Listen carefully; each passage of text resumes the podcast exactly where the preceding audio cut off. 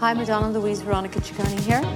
When will you understand that I am a person and not a thing? Look it up. Do something else. Do my eyebrows. Better to say, am I being true to myself? And is this what I want to say? And have I expressed myself the way I want to express myself? I mean, that's what it's all about. Hey everyone, this is Lucy O'Brien, and you're listening to MLVC, the Madonna podcast. Hey guys, it's Tony, and I am sorry to say that August is like the Sunday of summer, right? Yes, true. I know. We're, we're going to hold on to summer as long as we can. hey, everybody, it's Stefan. Welcome to another episode of MLVC, the Madonna podcast, your place for all things Madonna Louise Veronica Ciccone. And today on the show, we are so happy to welcome author Lucy O'Brien to the podcast. Welcome, Lucy. Hello. Welcome, Lucy. Hi, hi. I'm really, really pleased to be here. Thank you for inviting me. Well, we're so happy to have you. How is everything going in London these days? Oh, um, well, we had quote unquote Freedom Day um, last month. Everyone was very, Hmm, we were very nervous about what that might mean and whether there might be a sudden rise in infection rates. Uh, but so far, it doesn't seem too bad, thank goodness. And I think that's probably because a large proportion of us have had our double jabs. Good, good. Right down to my son, who is 19 years old and is very proudly going for his second vaccine. So, Oh, very good. yeah, good. yeah. So that has helped kind of um, opening things up, definitely. Just in time for all of the restrictions, I saw that uh, London has opened its doors, that we can now come and we don't have to quarantine if we want to visit Big Ben. Yeah, you Yes. can come and see Big Ben, and you can wander along the South Bank, and um, you can sit in a pub, and yeah, all those all those things that we like to do. Yeah, Oh, We're gonna. I very think I want to. I want to stalk Imelda Staunton on the set of The Crown. She's great. yes. Aren't they filming um, the next series at the moment? Yeah, yeah. No, I absolutely love that um, uh, show. I mean, we watch it religiously. It's so good, and um, uh, it makes me laugh when the producers say, "Oh, well, it's you know, it's just kind of dramatized fiction," and you think it's not really, is it? No. they just say that to protect the royals. Of course, of course. But it's it's kind of wicked, but it's it's really well observed, and Mm. um, you know it's actually an old friend of mine from university, um, Peter, who who actually writes the script. Um, Oh, wow. And um, Nice. I think you know he's very down to earth, and I and I can imagine him taking that view um, when he was working on the script. Is let's make these people human, let's Mhm. make them relatable, and that's how it really works. Yeah. Well, before we go any further, I'm going to give Lucy a proper introduction, if you don't mind. All right. Dr. Lucy O'Brien is a writer, academic, and broadcaster. She's the author of Madonna Like an Icon, which has been translated into 13 languages and just recently was uh, published as a, with an update. Dusty, the classic biography about Dusty Springfield, also is one of her works. In 2020, she co authored the Amazon bestseller, It Takes Blood and Guts with Skin uh, from Skunk Anansi. And I need to get myself a copy of that because I love them. Um, and she also published a special 25th anniversary edition of her book, She Bop, The Definitive History of Women in Popular Music. She's currently working on a major biography of Karen Carpenter, which is out in 2023, and we can't I wait cannot wait for that. Oh, yes, that's for that. Also, she's the course leader for MA Music Industry Management and Artist Development at the University of West London, so she will school you. And she also writes for numerous titles, including Mojo, The Sunday Times, and The Guardian, and um, countless publications. Welcome, Lucy. Welcome. Yeah, I know. I was before we dive into Madonna. I just have to say, Tony and I were like salivating over the fact that you were writing about Karen Carpenter. Like, love Karen Oh. Carpenter. She's just Yeah. such a yes. gone too soon. Yeah, no, absolutely. And I really wanted to um, celebrate her life. Um, you know, the, the the dominant narrative for so long has has portrayed her as a, a very, Mhm. very sad victim. And while, you know, that's absolutely true, and I want to look at, you know, mental health issues and eating disorders, I also want to look at what she achieved uh, as a musician and as a fantastic drummer um, Mhm. and um, her vocal expertise. And I also want to do kind of what I've I've done with Dusty and also with Madonna, like uh, be almost fly on the wall in the studio and get a sense Mhm. how did she work, you know, day to day. Um, uh, because she did, she was involved in the arrangements and the production, even though um, Richard is given so much credit. She did an awful lot as well. She was there twenty four seven with him. Um, so that's that's what I'm kind of exploring right That's, now. that's your sneak peek, listeners. That's That's your sneak what's, peek. what's That's forthcoming. an exclusive, actually. So, yeah. No, that that's great, and I know that uh, Karen Carpenter has been very influential to you know a lot of vocalists working today, including Madonna. I mean, you can Yes. hear that influence in many of her ballads, and, and you know. The biggest standout for me would be Rain. When the first time I heard Rain, I was like, "Oh my God, she's been listening to the Carpenters." Yeah, yeah. Oh, see, I always thought the uh, most recent Madonna song uh, that would be compared to Karen Carpenter would be Madonna's Ghost Town. When I heard Oh, Ghost yeah. Town for the first time, I was like, this is Karen Carpenter. Like, this Yeah. is how Karen, uh, like, if you, you put Karen Carpenter's voice on Ghost Town, I mean, it would be the same thing. It's, uh, It's that intense um, melody, and I've always thought Madonna has a real gift for melody, um, Mhm. similar to um, Karen Carpenter, very pure um, sensibility, um, and also a way of. Uh, I mean, Madonna has a fantastic way with humming, and that was one of, of Karen Carpenter, creating um, this real smooth, um, kind of quite resonant sound, um, and and also real clarity. And I think you know Madonna has said that she she was inspired by Karen Carpenter in the way that she sang. Yeah, there's an interesting pairing if you want to uh, take a listen. And uh, the Carpenters had an album in 1978 called Passage, and they covered "Don't Cry for Me, Argentina." So listen to that and listen to Madonna's version, and you'll see how Oh, it's more similar than not. interesting. wow. Mhm. See, Lucy, even I learn things on this podcast. you see, immediately we've finished, I'm going to go and run and and and, and look that up. And uh, oh, it's yeah, no, pa- yeah. Just for the record, Passage is my favorite. Um, it's my favorite Carpenters album. It's very experimental. That's where they did the um, calling occupants, you know, among other songs. Too. I think they Yeah. were going into really interesting territory there. Really Mhm. interesting territory. And and actually, you know, well, I probably I'm, I'm giving away little secrets here, but Karen was actually instinctively more of an experimentalist than um, Richard. And um, you know, there's a few nice little few stories um, I've been uncovering about. You know, she had quite a conceptual approach um, to the music, and and you know, had she survived, I think she would have she would have gone on to explore that a lot more, and and as a solo artist too. Mm. Yeah, yeah. Oh, wow. Well, we could talk about Karen Carpenter for the rest of my life, Yeah. but let's talk about the, the lady of the moment, Madonna. Uh, Lu- Lucy, you wrote the definitive biography about Miss Ciccone titled Madonna Like an Icon. Uh, it explores the complex personality, the legendary drive that has made Madonna the most famous fa- female pop artist of our time. What motivate, motivated you to, to begin this, this process? Gosh, well, it, it kind of goes back to about 2007. Uh, she was approaching her 50th birthday, and um, I thought, actually, this is a good time to really properly give her the biography she deserves. Um, I'd always been a Madonna fan, you know, right from the early 80s when she first emerged. And um, I, I'd always followed her career. I'd always gone to her, her concerts, um, always listened to the albums, took note of the videos. And I was just kind of waiting for the right time, really.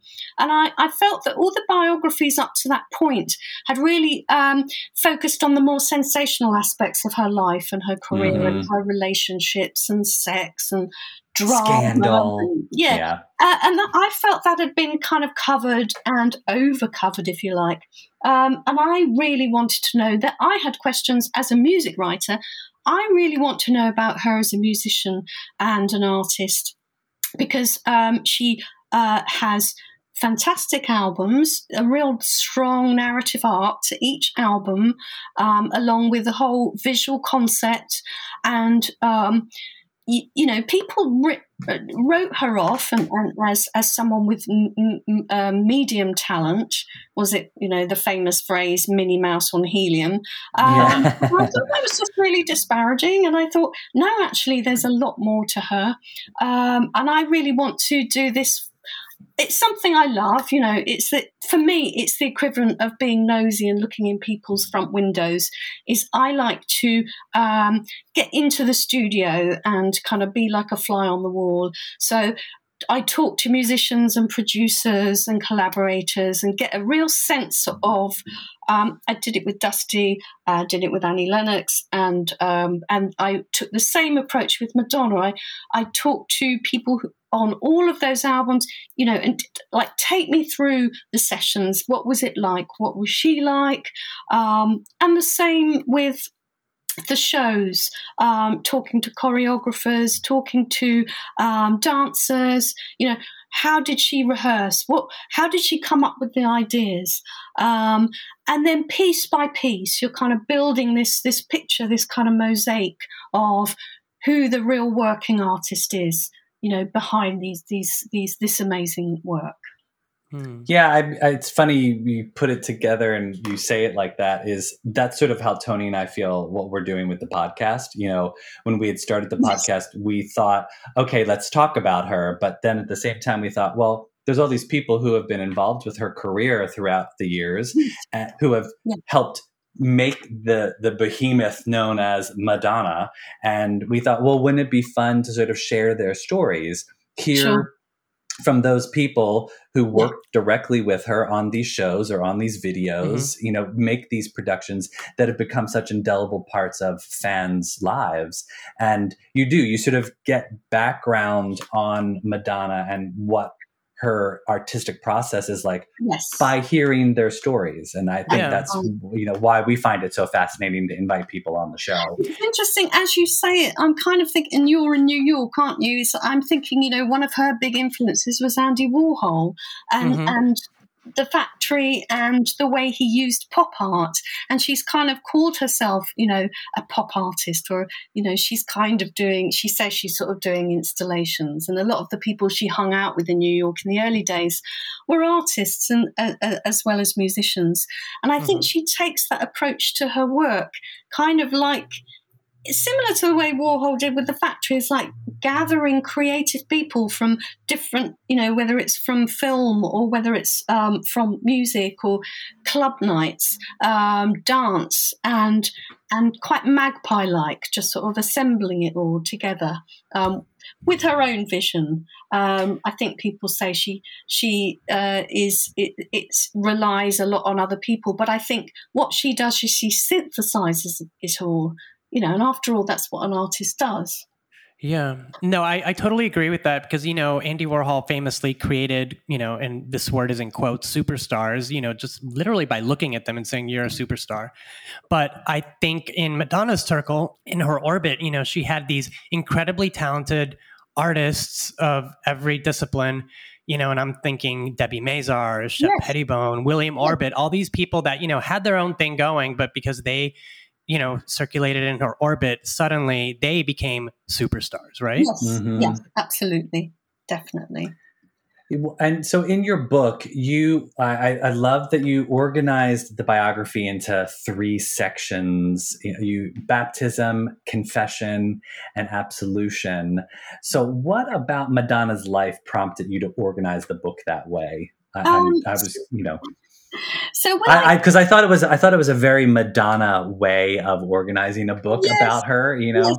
It's kind of tongue in cheek um, because she's very tongue in cheek, and um, it was my lovely husband Malcolm who actually helped me come up with the title "Like an Icon" because I thought, oh, you've got you know, like a virgin, like a prayer, like an icon, mm-hmm. um, and um, and then you know, it's kind of tickled me because I'm a I was brought up a good Irish Catholic girl and went to a convent school. So I get a lot of her imagery and her metaphor. And um, and it just felt right because she actually draws on a lot of Catholic liturgy and language um, in her work. Um, so I just thought baptism, you know, that's that's when you're given admission into the church, and I think in a way this is her uh, being admitted into the music industry. You know, those mm-hmm. early chapters, that time in New York, and then those early albums. Um, and then the, the section confession um, was really um, where she was exploring that dichotomy between saint and sinner virgin mm-hmm. and whore, and how she was getting punished really for being um, so outspoken in terms of her, her sexuality, and also um, in um, supporting LGBT um, sexuality as well, being really open about that. Before a lot of artists were brave enough to do that. Sure. Um, and then um, the final section, absolution, uh, kind of with Ray of Light, there was a sense of transcendence and then motherhood and shifting of priorities and, and kind of changing um, her focus. Um, so there was a sense that she was she'd been absolved of her sins. she got married and she she had a child and um, but then, as we all know, she went into another phase, which is which is the last phase that I call redemption, where um, she kind of redeemed herself for herself um, mm-hmm. uh, in all kinds of ways. Really, is quite a powerful, um, not just as an artist, but also someone really active and pushing for social change um, in in quite an explicit way. So, you know, as Stefan brought up earlier, you know, there are other works about Madonna out there, you know, famously Andrew Morton, uh, Randy Taraborrelli. But I do feel like, as you brought up earlier as well, that this is, you know, your work is more about the process and how Madonna, you know, starts an era or a phase or yes. a look and then takes it to its natural conclusion and yeah. that that's that's what i want that's what i always wanted to read i wasn't really interested in whether she was dating jimmy albright the bodyguard you know what i mean it's yeah. like not, yeah. that's neither here nor there i want to know um, how madonna comes up with these melodies and and her process mm. in in, in the studio so do you think that you know i mean obviously i you know this is like a social construct but i mean do you think that because she's a woman she's not given enough credit as uh, as a creator as uh, as a viable collaborator as you know as an icon you know? Um, yeah you know and that was something i was continually discovering as i was doing my research so one of the first interviews i did it was with um, a producer that she worked with um, right back in the days before she got signed and he said you know, he he he absolutely confirmed for me. Um, yeah, she she's a musician. Um, she did a she did a, a, demo tape, and he said she played all the instruments herself. She did mm. all hmm. the arrangements herself. She wrote the songs herself. Um, she locked herself in the studio, and she just did that. You know, over over a week. Um, and then so many people corroborated that. You know, they weren't just being nice. I could tell. You know, th- these are professionals w- who mm-hmm. who have got their relationships um, and their reputation on the line. So someone like um, Andraé Crouch, who um, the gospel choir that sang with um, her on Like a Prayer, mm-hmm. he, he said, you know, he get, he talked to me quite specifically about it. You know we sat down and we went through um, uh, all the bars, and she knew. Um, she said, "Wait, wait, wait! Can we go back to um, bar twenty-two where the rhythm goes like this?" And she had a very, very precise instructions, and and um, she knew exactly where everything was. Guy Pratt, who who played bass um, in the sessions, the Like a Prayer session, said similar, a similar thing. She mm-hmm. really had a handle on every single instrument and who was playing what, and gave people very precise instructions. So you know when, when there is that co-producer credit, that's a proper co-producer credit. You know she's, mm-hmm. she's not just um, uh, I mean, something that she they all said is that she's very good with melody lines, and she'll she'll come up with these really good melody lines um, that might appear quite simple, but then when they're put in the whole pop production, they work brilliantly. Um, but also, um, and I think because she's a dancer, she's got that you know, really impeccable rhythm and, and timing. And I think that's what Andraé Crouch was was referring to um, uh, when he was talking about, you know, her sense of the bars and the time and the rhythm. Um, so, yes, that was something that that that I kept um, uh, uh, coming up with and coming up against, or well, not against. you know, it was a, it was a real plus. And I mean, I have to say, even I, as, as a music writer and someone who's um, worked a long time in the music press, a lot of us didn't even know that ourselves. Mm. um, you know, it, it, was as if there'd been this slight um, conspiracy, or or maybe just carelessness to not explore that, not investigate that, not kind of give her that credit, um, and just sort of talk about her uh, as if it was all the producer's work and, and not really sure. her contribution.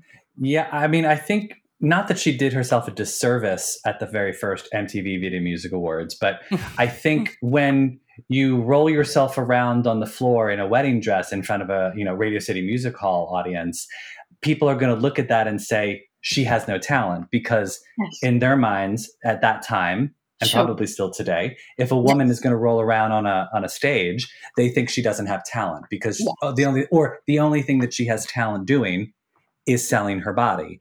And so I think the, even if she was completely musically talented, if she's not out there playing a guitar or strumming on, you know, like playing drums, you yes. know, she's not going to look like she's a credible musician. No. And and I think, you know, it's interesting uh, talking to people, she's actually quite insecure about her musical talent because she didn't um, have that traditional music training. You know, she had the traditional dancers training, so she's really confident about her dance and mm-hmm. she the language of dance and the way she expresses herself. Um, but in terms of music, she didn't really have. You know, in the in like here in the UK, we go through our grades. We do grade one up to grade 9 mm-hmm. and then you're like a proper musician. Um, and I think there's part part of her deep down, maybe she's got a bit of a sense of imposter syndrome, and that's mm. why hmm. she doesn't foreground the musicianship in interviews. Um, so what what's quite interesting is is that musicians and producers do that for her and actually say, you know, I talked to Pat Leonard who said that absolutely she was as much the architect of the Like a Prayer album. It was very much a, a close collaboration between them. Um, so I, I, I do find that very interesting. Yeah, that that reminds me of when she first came on David Letterman and performed and she played the guitar for the first time. And oh, with "Don't she, Tell Me," I was in the audience yeah. for that. Uh, that oh, was one excuse of, me, Stefan. Excuse me. it's one of my favorite. It's one of my favorite in-person Madonna moments. Uh-huh. I was. I remember when she was playing guitar for that, and I thought, I love that this is the first time she's publicly playing guitar, mm-hmm. and I mm-hmm. get to be here. And yeah, yeah. I, I mean, go ahead, Tony. I, I know you're you're going to say how nervous she was. Yeah, I was noticing. You know, she was equal parts nervous, but equal parts so proud, and I I remember uh, specifically that moment because I was like, Madonna's showing us how she is playing the guitar and it's really coming from her heart, but you can also see her hands shaking. And yes. I just, I love yes. those moments of vulnerability because she doesn't want you to see that. Yeah, yeah. No, but she, I mean, again, that's what I enjoy about her is, is she is uh, a flesh and blood woman. Um, and you, you really get a sense of her strength um, and you know a slight messiness about her person. Mm-hmm. That was another thing I found. You know, when I was doing the book, you know, there were there, I, I, was constantly getting these little surprises, like um, uh, her first manager Camille Barbone saying how absolutely chaotic Madonna was in those early days, and you was you you, you kind of see her as this person who's so together and always mm-hmm. so in control and it got yeah control control that's the word everyone uses and yet actually in those early days she really wasn't. You know it was real yeah. and um and camille had to do was kind of like a mother figure like you know and they used to call her the kid. It's like you know what what time is the kid coming home? And is the kid hungry? And um and she was yeah and and sleeping on people's floors and you know it wasn't just camille who said that there were there were a few um, friends and um, management figures from that time who, who said um, yeah it, it, it she did need she did need structure and she was looking for friends and she was looking for people to kind of support her she did need mm. a hmm. lot of support in in those days mm. yeah so lucy tell us about the newly updated edition of like an icon i have the the updated edition from 2018 but this is the the one that was released by dey street books last september um, can you you know tell us you know, us readers of the first edition, what can we expect in this updated tome, and where and in what formats may we find it? And, and yeah, just tell us what points of Madonna's recent life did you choose to focus on? So, um, I was looking, I was kind of filling in. Um, so uh, it was filling in those 10 years between her 50th and her 60th birthday, basically. Mm-hmm. And she went through such intense change um, through that through that time. Mm-hmm. Um, so much so that uh, one thing that really struck me, because this is kind of written from a feminist viewpoint, and I've always, what I've always liked about Madonna is she's never denied that she's a feminist. You know how some female artists get a bit mealy mouthed and a bit, mm-hmm. oh, I wouldn't use the word feminist. And Madonna's always been quite ballsy about that, and she, she's, no, no, you know, I'm a strong woman, and and this is what I think, and um, and the, there was a real turning point. I think it was 2016, the Billboard Women of the Year yes. Awards. She called herself a bad feminist. yeah. well, she kind of, you know, uh, she anticipated that hashtag Me Too movement mm-hmm. um, when she said, you know, I stand before you as a doormat.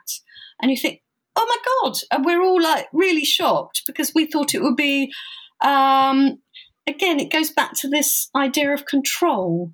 You know, she was always so famously in control. And then she said in that speech, she just debunked all those yeah. myths and said, mm. well, actually, it was really, really hard. And it was a real struggle, and it still is.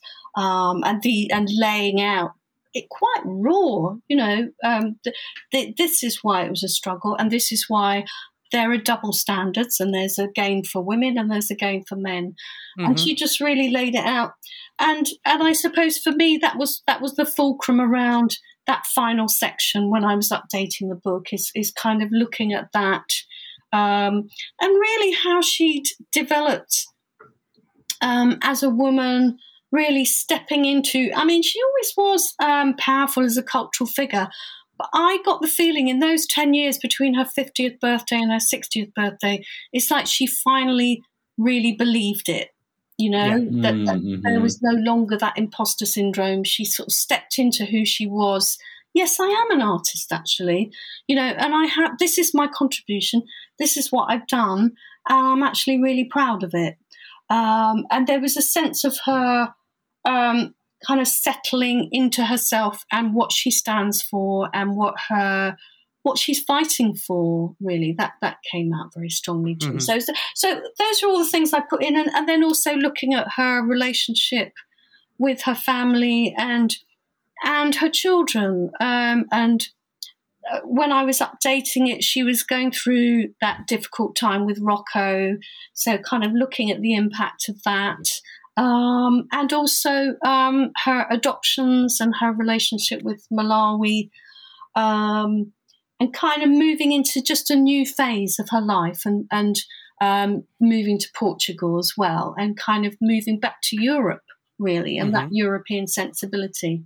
No, I, I love that. And your book succeeds in showing us what Madonna was like when she was an intrepid young woman and artist, you know, in New York City this is my favorite part of the story eh, because there's so many layers to it. I mean, and in your mm-hmm. book, you know, there through first person accounts and your meticulous research, um, it just it just really takes you there and puts mm. you in that time and space.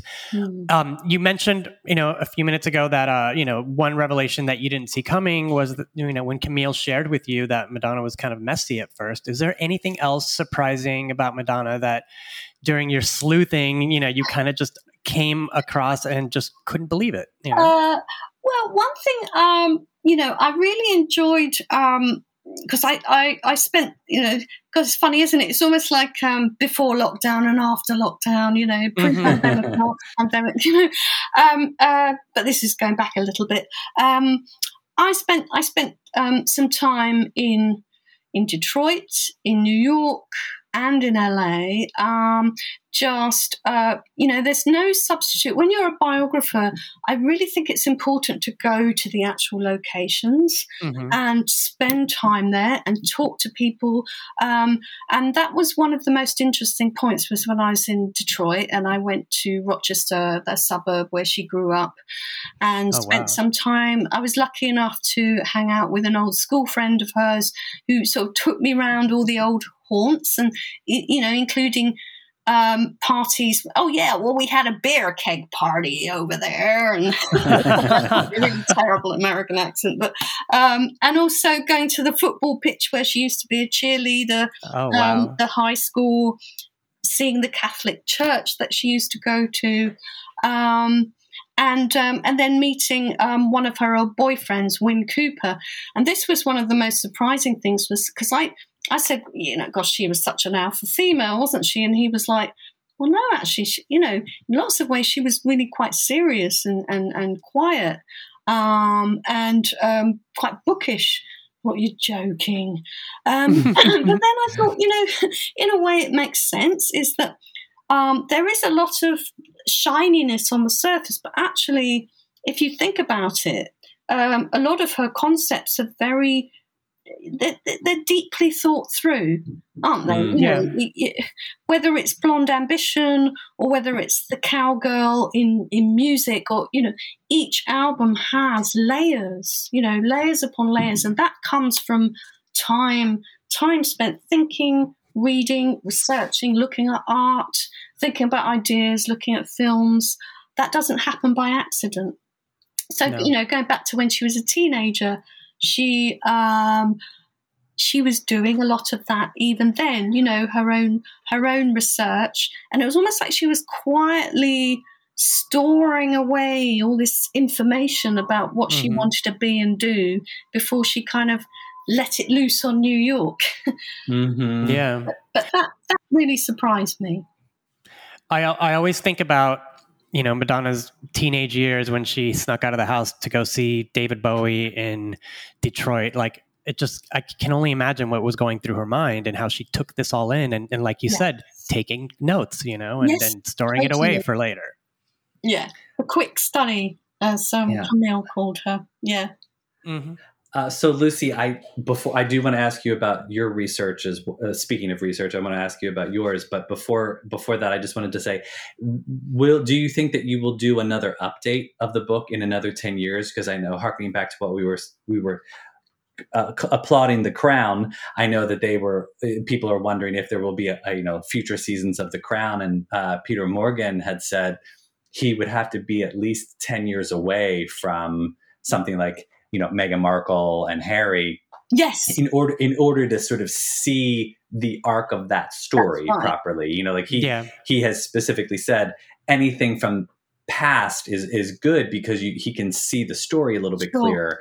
Sure. Um, do you? I mean, I guess do you agree with that? Would that be the same thing with Madonna? You know, like maybe by the time she turns seventy, yes. you'd be able to see her sixties a little yes. bit easier. Absolutely, I, and I would totally agree with him there. And and I'm a great believer in keeping books alive if they have a life and, and validity. Yes. And you know, the reason to do that with Madonna is because she never sits still. You know, she's always mm. working. She's always creating something. Um, and you know, there wouldn't really be a point if she's retired. Um, but I can't see her ever retiring, to be honest. No. Yeah, something tells me she's going to keep going. Yeah, or she'll always do something cultural um, and something interesting. She's always looking for um, the interesting ideas um, mm-hmm. and what's happening uh, in art, you know, in terms of change. Um, she loves being on that cutting edge there um, and seeking people out who are on that cutting edge. Yeah, I mean, there's, uh, you know, I, I, specifically think about the the careers of Tina Turner and Cher, specifically in you know between their 60s and, and 70s, and and there is a lot a lot that Madonna can mine out of this decade, you know, and and yes, yes. Mm-hmm. Uh, it was funny, you know. Uh, I went to see Madame X um, at the Palladium. Uh, it's one of those lovely old theatres, London theatres, and um, it was actually really funny and quite sweet, you know. And you're right there, you know, it's not a big, it's not that actually that big. So we were sort of sat and she was right there. Um, and she was quite sweet, you know. She, that was when she had the problems with her knees. And, Mhm. um, and she did a few songs and then she said, Oh, could someone hand me a chair? I need to sit down. yes. So she plonks herself down on this chair and like, ah, I'm just going to talk to you for a while. And it was like a, a different Madonna. You know, it was so different from, say, you know, back to Blonde Ambition Tour or the Girly Show. But that's what I like about the way she evolves, and she Mhm. and she's not feeling. You could tell that she felt comfortable with where she was. She wasn't trying to be, you know. Unjustly, I think people have, have said, "Oh, she's not growing old gracefully, and she should, you know, she's she's trying to be young the whole time." But I don't think she is. I really don't think she is. She she um, you know, for that show, um, she was drawing on those kind of Portuguese fado influences. She was drawing on kind of global beats. Um, she had a very different kind of theatrical presentation. Um, and some really beautiful bits like that um, uh, portrayal of Frozen, where um, Mm. it's Oh, got Lola just kind of like she's like the bindi in Lola's forehead. you know, it's Yes. it's an amazing, amazing show. Um, so I'm kind of digressing a bit, but I, I, I, I think didn't weren't, weren't we sort of thinking about how she sort of, she stays relevant and and Mhm. um, she's she's still doing really interesting work. Uh, well, I'm I'm curious as to what sort of goes into your researching for someone like such a public figure as Madonna. Obviously, there's Wikipedia, there's you know multiple blog articles and journalist articles and did you find that there was stuff that was wasn't readily available online was there a significant dead end in some stories that you were trying to track down Um, so I I think my way round a lot of this is yes, you can you can get some really really interesting stuff on the internet, and I'm finding that with my Karen Carpenter research, but I'm, I won't say anything about that at the moment. But um, you can you know, and you can find things that um, uh, like you know um, obscure radio interviews. radio is great because you know when when um, artists are on tour uh, quite frequently they'll talk to a local radio station, and that might not see the light of day, you know, after it's been broadcast. And um, and that's what I've been doing with Karen Carpenter, and you know, and, and I have found um, with Madonna, you know, like little known obscure interviews she might have done in Toronto or um, for a small paper. Um, but actually, where I found the most interesting stuff was in the face to face interviews. And you've Mm. probably found that with the podcast, is there's no substitute for a proper conversation. Um, Yeah. And that was always my priority. And it's always been my priority as a journalist is that's actually how you do research and how you find new information is in conversations with people. Um, Mhm. And quality time, not just email questions, but actually quality time either via then it was more Skype when I was doing it, or literally just being, you know, traveling over there and spending time in Detroit and in Michigan and meeting old school friends from uh, uh, University of Michigan, for instance, and Mhm. um, and and and and just by asking questions, you know, like her ex-boyfriend Wyn, you know, and asking questions like, "Well, so what was it like? You know, what would you what would you actually do?" And he he gave me this lovely painted this lovely picture of him riding around in his car. Listening to Ziggy Stardust and smoking a bit of weed, and "Whoa, Madonna!" Madonna. I was like, "Oh, whoa!" So this is this is an entirely selfish question. Um, you've lived in London for a you know a long time, and how surprised were you when Madonna decided to move to London?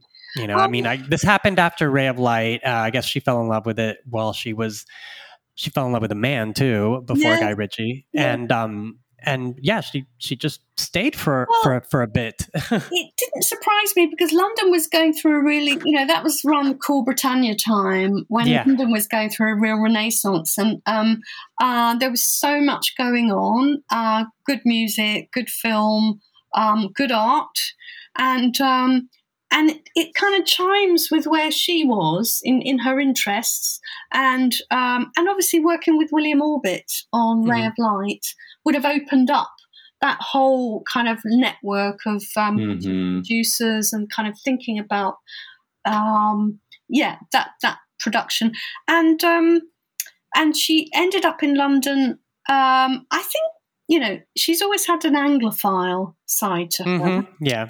And it it kind of made me laugh a bit when she became the lady of the manor you know when she married Yeah. Guy Ritchie and and I and it always felt a little bit like the crown, you know, that she was living a fantasy life there out in Wiltshire.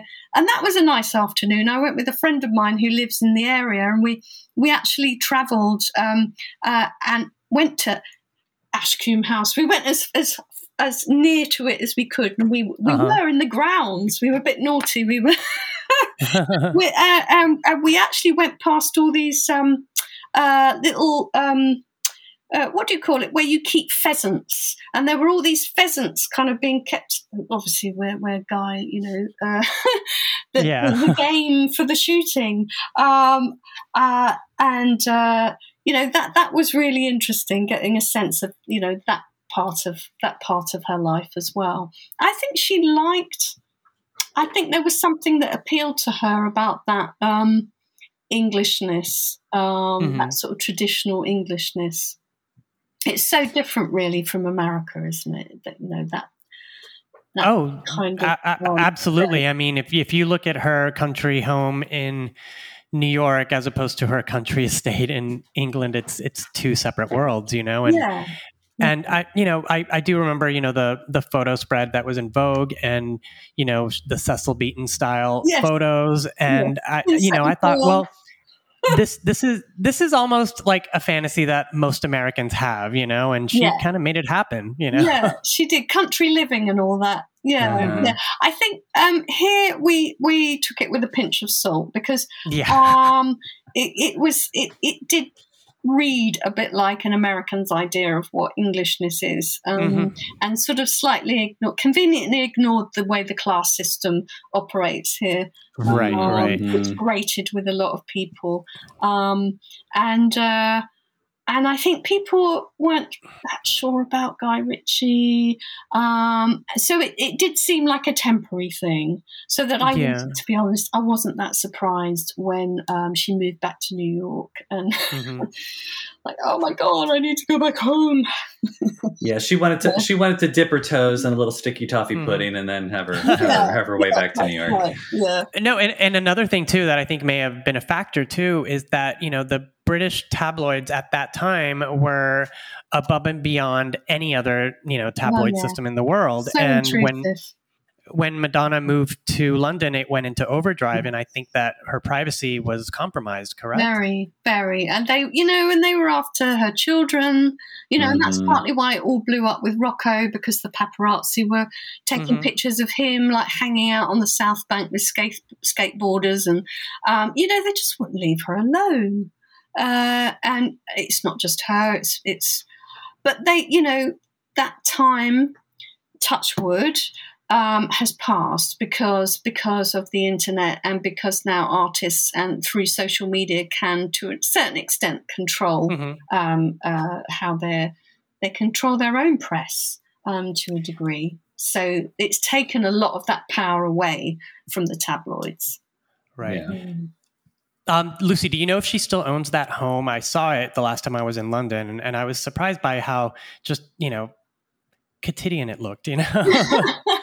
um, well, it's in a very expensive part of London. Uh, yes, across from a very posh hotel. Yeah, so she bought two of those houses. They're actually incredibly expensive. So that's in Mayfair. Um, townhouses, really, um, yeah, actually, you know, quite nice, very nice townhouses in, inside. Mhm. I thought she'd sold them. Sorry, I can't, I don't know for sure, but you know, there's that, and then there's that pub, the Punch Bowl, which she and Guy um, bought, which is in Mayfair um, Mhm. which is a very nice pub. Um, me and my husband have been and sat and had, had a drink in there, hoping Mhm. that someone would walk in. Um, uh, no, but I, I, uh, I, I think, I think she sold those. Hmm. Yeah. Well, she had to she had to come up with some money to buy the Weeknd's house in L.A. So maybe Yeah. she uh, maybe she unloaded those. Release, release some equity.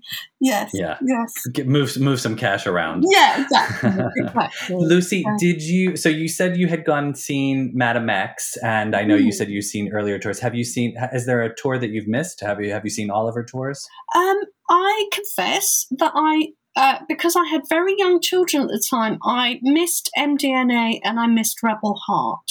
Um, Ah, You know how sometimes you are in a very hectic phase when you've got small children um, Yes. and it's hard to get babysitters and kind of keep up. Uh, so, um, yeah, I, I'm, I'm sad that I missed those, but then um, it more than made up for it to see Madam X and to be there Sure. um, and to be so close to the stage. And it was there was a lovely atmosphere actually, really lovely Mhm. atmosphere. Um, and you know, I kind of felt that towards you know by Rebel Heart, it had got a little impersonal and um, songwriting teams, you know, rather than you know. I'm kind of a bit old school um, in that I think often artists' best work is when they are one to one with a producer in the studio. And I actually Yeah. think that's how Madonna works best. And that she always found it slightly bewildering doing this songwriting by committee. Um, Mhm. That's not really her. Um, No. Yeah, I, I would love if she would lock herself in a room with a producer and bang out another album in two weeks. Yes, yes. But I, you know, I think that's why the tracks on Madam X, to me, that are the strongest are the ones she did with Mirwais because she she Yeah. kind of was doing that. Um, Mhm. Uh, but I think younger, maybe younger artist producers and some of the hip hop producers she was working with, they prefer the more team building approach to it um, and assembling beats in quite a different way. They just have quite different practices. Um, and I think she likes to try that, but intrinsically, um, she she's about traditional song, you know, Mhm. at, its core. Um, she loves innovative production, but she loves a song that swings and has a real tune. Um, And, um, you know, that'll always be her priority. Yeah. And well, and one other thing. So I'm sure you're aware she's working on a biopic about Yeah. her life. Yeah. Uh, what do you think uh, she might choose to focus on as a plot for that movie? Um, you know, because you've sort of already written uh, a biography about her life, and do you think she might follow the same plot, or Uh, my sense is um, that she's focusing a lot on the early New York days um, uh, and up to Desperately Seeking Susan, um, because that is such a strong story. Um, and it and it um, charts such an important pivotal time in terms of popular music and also the part that New York played in that. Uh, the New York um, dance scene and danceteria and that whole freestyle club thing and Harlem Mhm. voguing scene. Um, I think that'll be a, a really important part of it. Um, you know, with a biopic, the most successful ones are often ones that concentrate on a particular era rather than tell the entire story. So it wouldn't surprise me if um, they kind of stop around, um, uh, you know, maybe be interesting to see if they they do uh, her meeting Sean Penn um, Mhm. and getting married to Sean Penn, um, and how and if they do the sex book. You see, it's, it's tricky, isn't it? Because there's so many is. phases. You know, is this is actually a see. They should do a, a, a crown. You know, the I- crown. th- uh, so many fans have said that they should scrap a movie and do a Crown style like Yeah. series about her because it actually the way her life is it could it actually you could do 80s 90s yes. 2000 2010 2010 2020 i mean it, it just would you four seasons right there Yeah, totally, totally. I think it's quite interesting as well. You know, I'd, I'd like to know your thoughts on the the, the screenwriters that she's been working with, and um, you know, I thought it's very interesting that choice of Diablo Cody. You know, who uh, uh, wrote Juno, um, and they worked on a script together. But now there's a new screenwriter she's working with, Erin Wilson. um, who's older, and it does make you wonder, you know, whether not that it's a troubled project. I'm sure it isn't, but you know, because there's so many different aspects that are, that you can put into um, a, a, film like that. Um, you know, it, it must be hard to agree and also and then it's got to go through universal as well. Universal have got to say yes this this film works and we're going to put everything behind it. Yeah i think uh, from what we've heard the first draft that they turned in, Diablo Cody and Madonna, the, that first draft, Universal pushed back on it and wanted some changes. I also think that maybe Madonna and Diablo Cody didn't have the best working relationship, and well, I, I did wonder that because you know, uh, you you look at the little videos that went up on um, you know on Twitter, and uh, Diablo Cody just seemed to be really uncomfortable a lot of the time, like can we just get on with some work? Yeah. how she is. you know, you just have to go with it. You just have to go with it. Um, uh, because my sense of, you know, talking to um, musicians and collaborators is, you know, Madonna has does have a whole whimsical side to her. Mm-hmm. Sure. You just have to go with that. You can't you can't fight that. You can't kind of yeah. control that. That's the whole point. You can't control that. So you have to sort of let that you have to kind of go with it. Yeah. Yeah. Diablo yeah. Cody reminded me of if you've ever been on like a booze cruise where like, you know, it's, it's a boat and you go like you go around the island for three hours and you're just stuck with a group of people drinking for those three hours. That's what Diablo Cody reminded me of in that, where it's like she re- realized after the boat left the port that she was now stuck on the boat for three hours with Madonna and she had to like just stay with it. And it was like some because sometimes the look of horror on her face was like, what have I gotten myself into? Oh, oh, can we get down to work? We've only done one page today. Can we do another page, please? yeah. I always thought that the Madame X perfume had something to do with it, but that's just me. so, Lucy, um, I wanted to ask you about um, the other subjects that you've written about uh, Dusty Springfield and Annie Lennox, two very important female figures in the 20th century. You know, Dusty for, you know, half the middle and you know annie mm. kind of took over the the last part mm. in what ways do you think these artists in addition to madonna have they've inspired and informed each other artistically i know that um, you know madonna uh, definitely has been informed by dusty and, and annie lennox mm. so i think with dusty um, uh, again uh, you know similar they they all um, work in kind of similar ways, um, uh, really uh, inspired by uh, black music, uh, blues, soul yeah. music, um, and and bring that to the center of their work.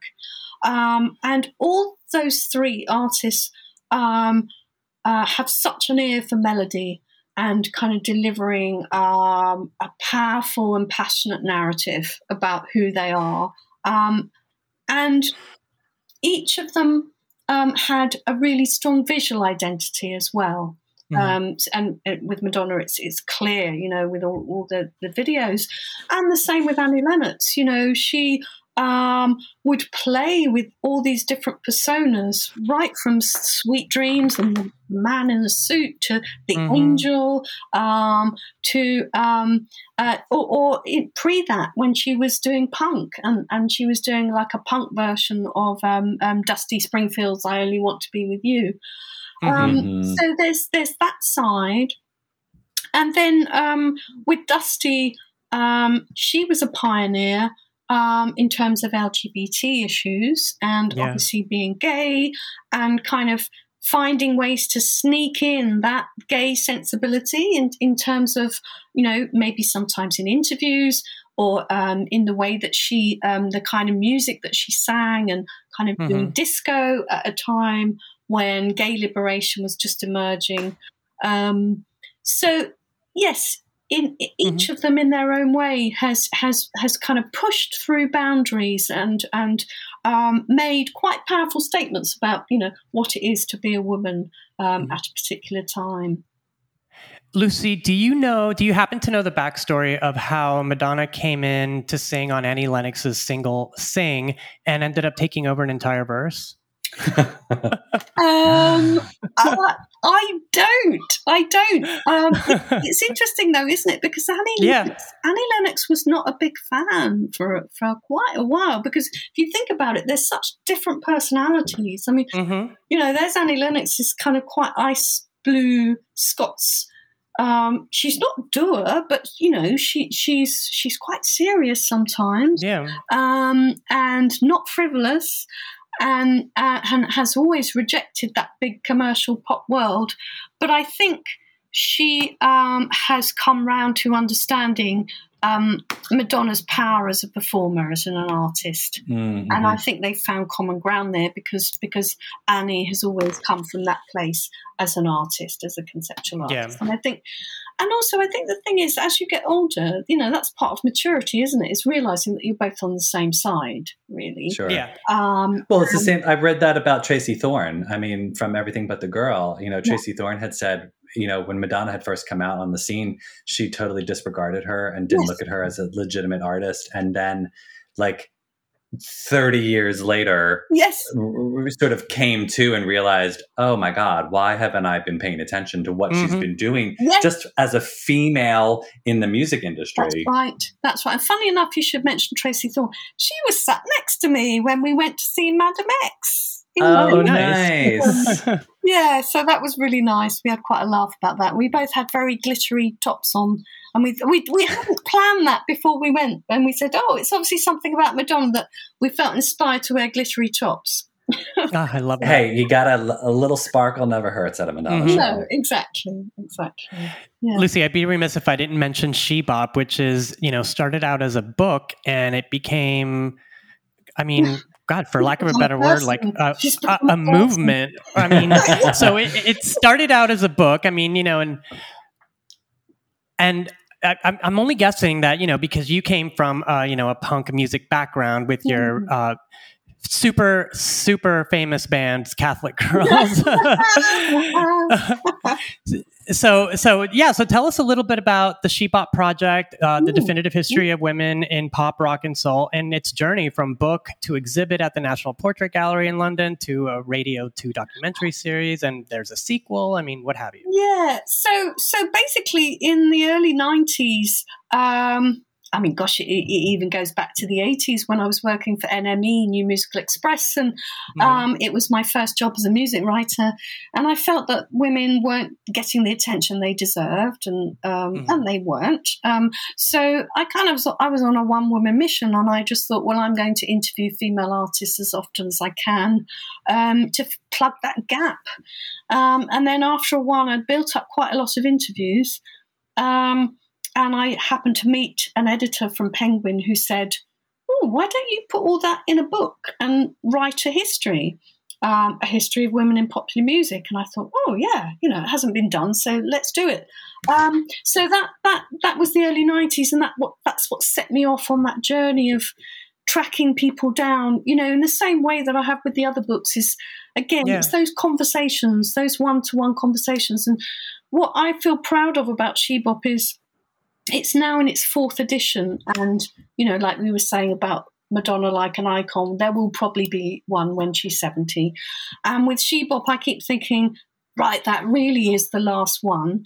But then, but then stuff happens, and there's more interesting stuff that happens, and um, so we had our Silver Jubilee um, uh, uh, uh, version that came out last September with an Mhm. extra chapter.